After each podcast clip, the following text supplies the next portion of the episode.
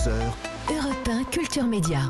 Philippe Vandel. La transition, la transition est toute trouvée. Faites l'amour, pas la guerre. Bonjour Sarah Fournier. Bonjour.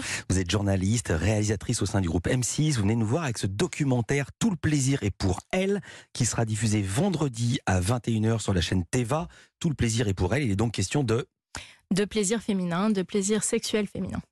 On va écouter la bande-annonce. Pourquoi? Parce qu'elle explique très très bien euh, votre démarche et le principe de l'émission, le modus operandi. À tout de suite. Vendredi, on parle plaisir féminin sur Teva. La puissance, Il est mystérieux. c'est l'origine du monde, il y a une force. que c'est bon d'être demoiselle. Pour avoir du plaisir, il va falloir certaines conditions. En couple ou en solo, une vraie partie de plaisir. Des positions Est-ce qu'on l'a fait celle-là? Voilà ce que c'est qu'un clitoris. Il sert uniquement à avoir du plaisir sexuel. c'est vrai que c'est pas mal. Oh, pétard Elles en parlent sans tabou C'est le pommeau, c'est le meilleur ami de la femme et ça fait un bien fou. Comment on fait? J'ai eu peur d'avoir mal. Le désir, il vient en en parlant. Ça monte, ça monte, ça monte, ça monte. Pa, pa, pa, pa. C'est le feu. On est toutes fait pareil? Maintenant, c'est le ressenti qui va différer. Vous êtes toutes fait pareil, mais toutes différentes. C'est aussi ce que vous montrez. Racontez le dispositif. Il y a donc ces personnages, 16, 16 personnes, hommes et femmes, qui entrent dans une pièce. Que voient-ils? Que leur demandez-vous? En fait, on a créé euh, un labyrinthe avec plusieurs pièces où les personnes se déplacent de pièce en pièce et chaque pièce a une sorte de thème. Il y a la, pièce du sexe féminin, la pièce du désir, la pièce de la masturbation, l'essence et le, et le septième ciel. Et en fait, on voulait isoler les gens un peu de la réalité pour les faire parler, pour qu'ils s'ouvrent.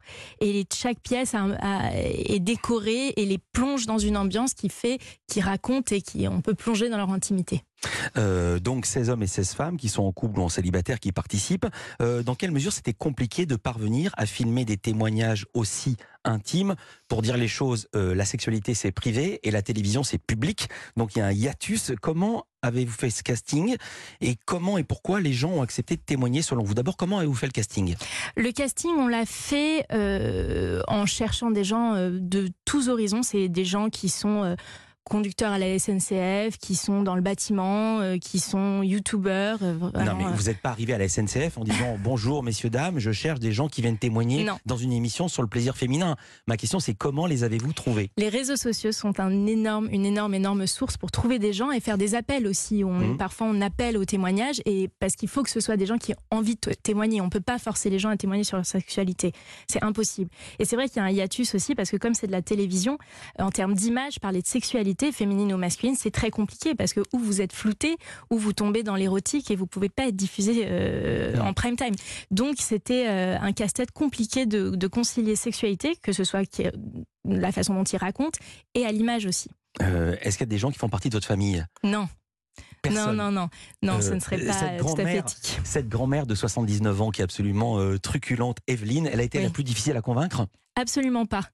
Absolument pas. Evelyne n'est pas difficile à convaincre. Euh, elle est très ouverte. D'où l'avez- Où l'avez-vous où l'avez-vous rencontrée? Alors, sa petite fille a une chaîne YouTube où elle parle de sexualité et de temps en temps, euh, on voyait Evelyne apparaître et nous, on cherchait des femmes de deux générations différentes. Il fallait que ce soit une petite fille et sa grand-mère parce qu'on s'est dit qu'une mère et sa fille, c'était un peu plus gênant pour euh, parler de sexualité, que peut-être qu'avec la grand-mère, les gens s'ouvriraient plus.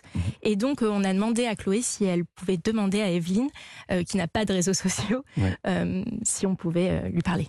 Ouais, alors euh, la grand-mère, euh, la grand-mère, euh, on on découvre que parfois elle est un petit peu chaste, pudique, euh, elle n'est pas au courant de tout, mais quand même elle raconte qu'elle se faisait plaisir quand elle est jeune avec une carotte. Oui. Euh, Qui charité, ne vibrait pas, donc elle précise. charité bien ordonnée commence par soi-même. Auriez-vous pu vous-même témoigner dans votre propre doc? Je, je pense que j'aurais pu parce que euh, j'ai voulu donner au doc un ton avec un peu d'humour, un peu de légèreté. Je trouve que le plaisir féminin, la sexualité féminine, c'est ou très euh, grave et médical ou euh, finalement euh, du show euh, presque érotique. Et je voulais donner un, un ton un peu plus normal, Mhm. un peu plus comme on en parle entre nous. Mais est-ce que vous êtes posé la question de participer à votre propre doc? Je me suis posé la question quand on réfléchissait aux différents concepts de, de peut-être partir dans une sorte de quête du plaisir féminin. Et en fait, j'ai préféré euh, laisser parler les autres gens. Voilà, je me souviens d'une Coluche qui disait qu'il ne répondait pas à une question à laquelle un journaliste n'aurait pas lui-même été capable de répondre. Par exemple, combien gagnez-vous? C'est vrai, mais euh, c'est c'est toutes les questions que je pose, je me les suis posées, on se les est posées dans l'équipe aussi. On a une équipe qui est composée de beaucoup beaucoup de femmes. Ah oui, ça allait être aussi une question. Oui. Euh, C'était un choix politique, euh, ça s'est tombé comme ça, ou est-ce que c'est une, une politique de la chaîne Teva qui s'adresse principalement aux femmes, Mhm. même si c'est pas une chaîne qui est une exclusive évidemment Mm. Alors, je pense que le fait qu'on ait choisi une réalisatrice femme, ça, c'est fait, c'était fait exprès évidemment. Après, le fait que l'équipe soit une femme, soit beaucoup composée de femmes, c'est c'est un, hasard. Ma productrice est une femme, ma rédactrice en chef est une femme. Donc voilà, on est. Mais il y a aussi des hommes parce que je voulais aussi avoir euh, le point de vue d'hommes, notamment en montage, parce que je voulais pas que ce soit euh, biaisé quoi. Le plaisir féminin, c'est pas en fait que féminin. Euh, quel est le but recherché avec ce documentaire? Vous venez d'y répondre un petit peu, mais généralement on part avec une note d'intention. C'était Mhm. quoi votre but? Mon but, déjà, moi, pour moi, c'est très important de faire des documentaires sur les femmes, et il y a très peu de chaînes qui font des documentaires que sur les femmes.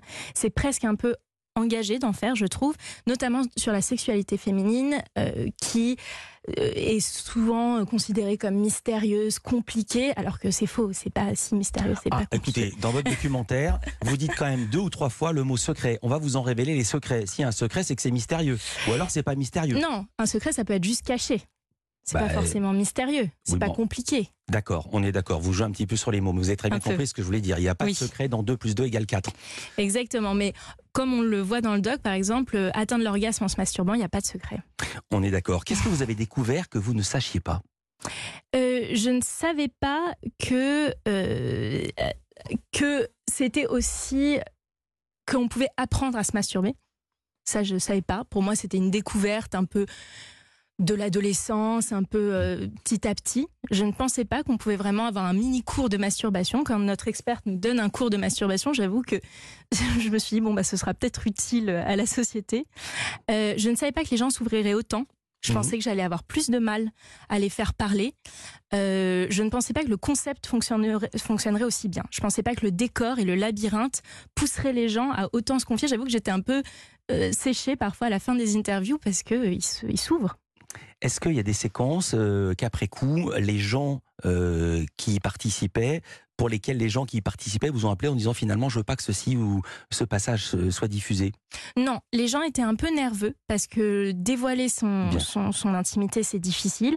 Il y a notamment une, une des femmes qui s'appelle Asma, qui est, qui est musulmane religieuse, qui est voilée, qui avait dû, elle le dit dans le doc, j'ai du mal à parler de ma sexualité, mais elle voulait quand même le faire. Et donc c'était un, un challenge pour elle, et elle l'a très bien relevé, je trouve. Donc les gens étaient nerveux, mais il n'y a eu aucun, aucune mention particulière qu'on a enlevée. Asma, c'était la plus difficile à convaincre Parce Oui. que j'ai vu l'image, elle est frappante aussi. Oui, Parce c'était qu'on n'a jamais difficile. vu une femme euh, ainsi parler de sexualité. Mm. C'était la plus difficile à convaincre. Elle est, elle est merveilleuse, elle est lumineuse. Et c'était pas évident, mais elle s'est bien prêtée au jeu. Merci beaucoup Sarah Fournier. Je rappelle le documentaire, ce documentaire que vous signez, Tout le plaisir est pour elle. C'est à voir vendredi à 21h sur la chaîne Teva. Merci d'avoir été avec nous en direct. Merci à vous.